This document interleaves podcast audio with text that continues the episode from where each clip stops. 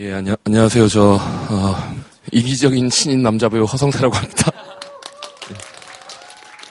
말한 대로 끝나고 나서 정말 좀 세상이 바뀌어, 바뀌더라고요. 뭐 네이버 실검 1위도 했었고, 그리고 현장, 영화 현장에 가면 이제 사실 밀정보다 그 조용히 오셔가지고 귀에다가 대고 말하는 대로 잘 봤어요. 이러고 그냥 가, 가세요.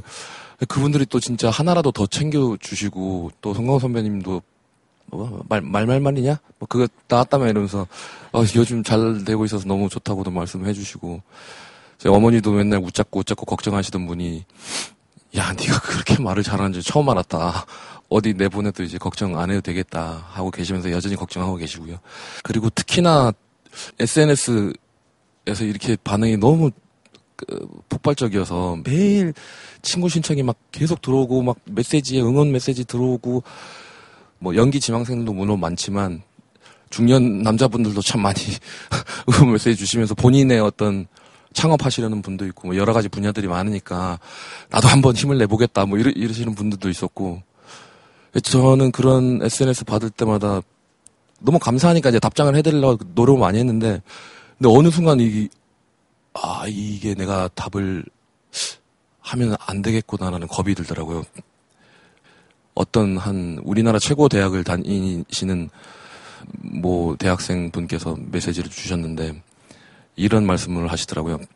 그냥 공부 열심히 하라고 해서 정말 열심히 수철하게 막 치열하게 공부를 하고 드디어 원하는 그 대학교에 들어왔는데 눈을 떠보니까 정작 내가 하고 싶은 건 뭔지 모르겠다라는 메시지였어요. 그걸 그걸 보고 뭐 어떻게 해주실 말씀이 없냐고 하는데 그 메시지 딱 받고 제가 답장을 이제 그때부터 안 했어요. 너무 겁이 나더라고요. 그분의 메시지를 딱 받고 나서 참 제가 좀 큰 사고를 친 것 같다는 생각도 많이 했어요. 이렇게 아 이렇게 다양한 분야에서 이기적인 선택하시려고 자기 꿈 이루시려고 이렇게 고민하시는 분들이 많구나. 내가 너무 무책임, 내가 너무 이게 불을 싸질러 드린 게 아닌가 싶어서 그거에 대한 좀 말씀을 드리고 싶어요. 뭐 그래서 오늘 이기적인 남자 2라고 생각을 하고 많은 질문을 받은 거에 대한 그냥 답변을 또 좀 조심스럽게 드리고 싶어요.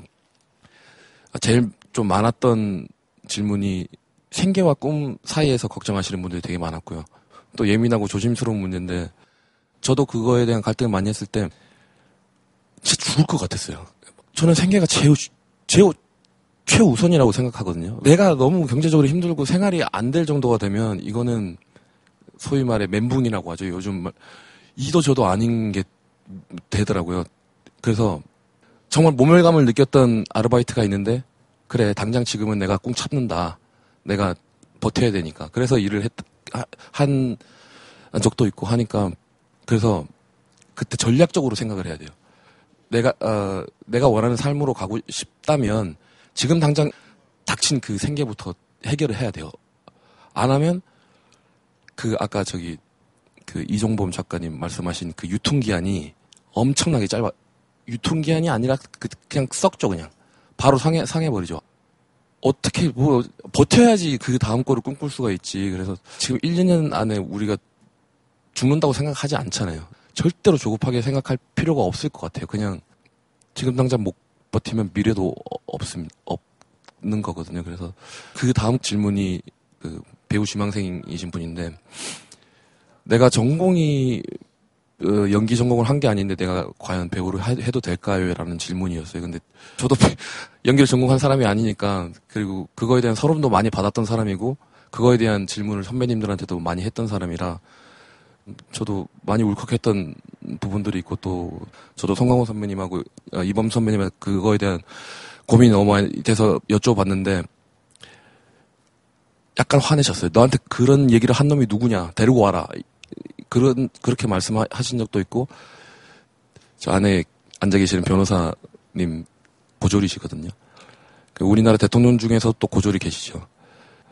지금 뭐 서장훈 씨, 강호동 씨 운동선수 출신이었거든요. 자기가 그렇게 끼가 많다는 거 언제 알았겠습니까?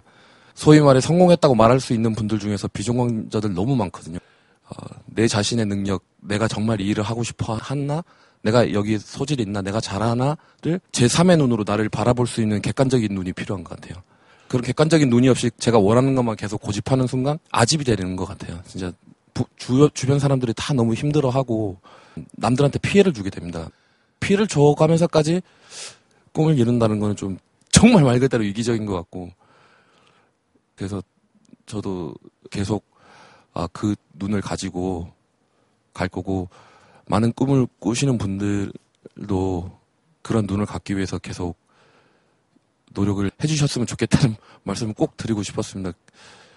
예, 제가 불질러서 죄송합니다. 예.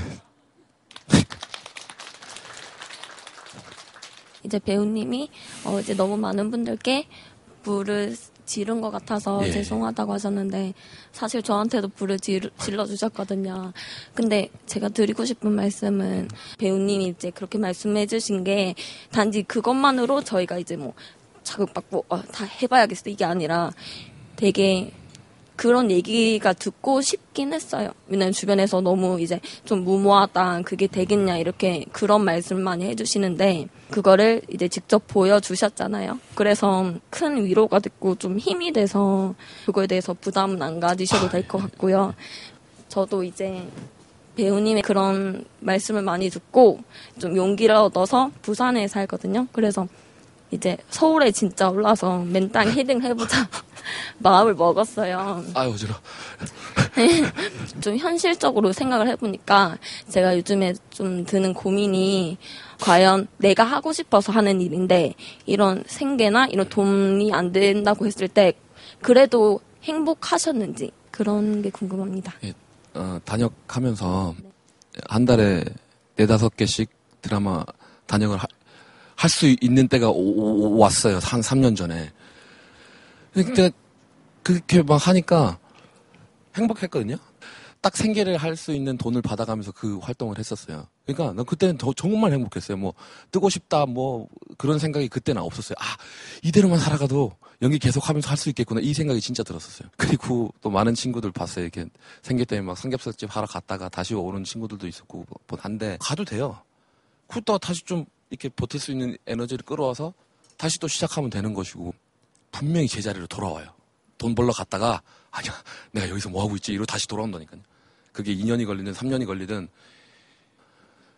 아직 시간 많으십니다. 저 35세 시작했거든요. 그러니까 만약에 25신 분이 그 걱정을 한다면 제가 가지지 않은 10년을 가지신 거고요. 절대로 조급하게 생각할 필요가 없을 것 같아요. 그냥 힘들 때마다 제 생각하세요. 그러면 어느 정도의 작은 위로라도 되지 않을까 하는 게 제 마음입니다. 감사합니다.